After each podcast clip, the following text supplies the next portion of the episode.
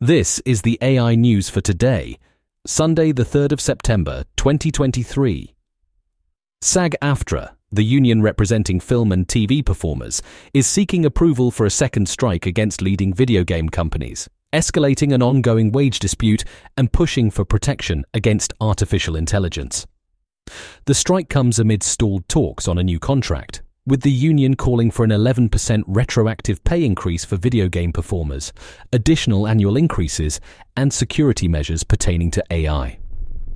Substack has just launched new artificial intelligence powered audio transcription tools to aid creators in podcasting.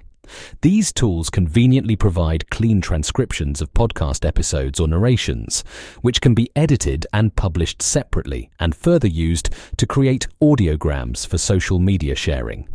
Receiving positive feedback from early users, these tools are currently in the initial stage of implementation, but are gradually evolving to provide a more streamlined service. Finally, for today, Concerns have arisen as a number of foraging guidebooks, appearing to be penned by artificial intelligence chatbots, have surfaced on Amazon's marketplace.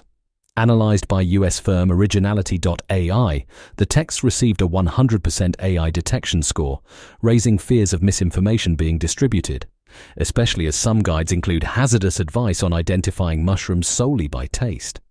Experts have described these AI written books as totally irresponsible, encouraging consumers to source books from reputable authors and foragers.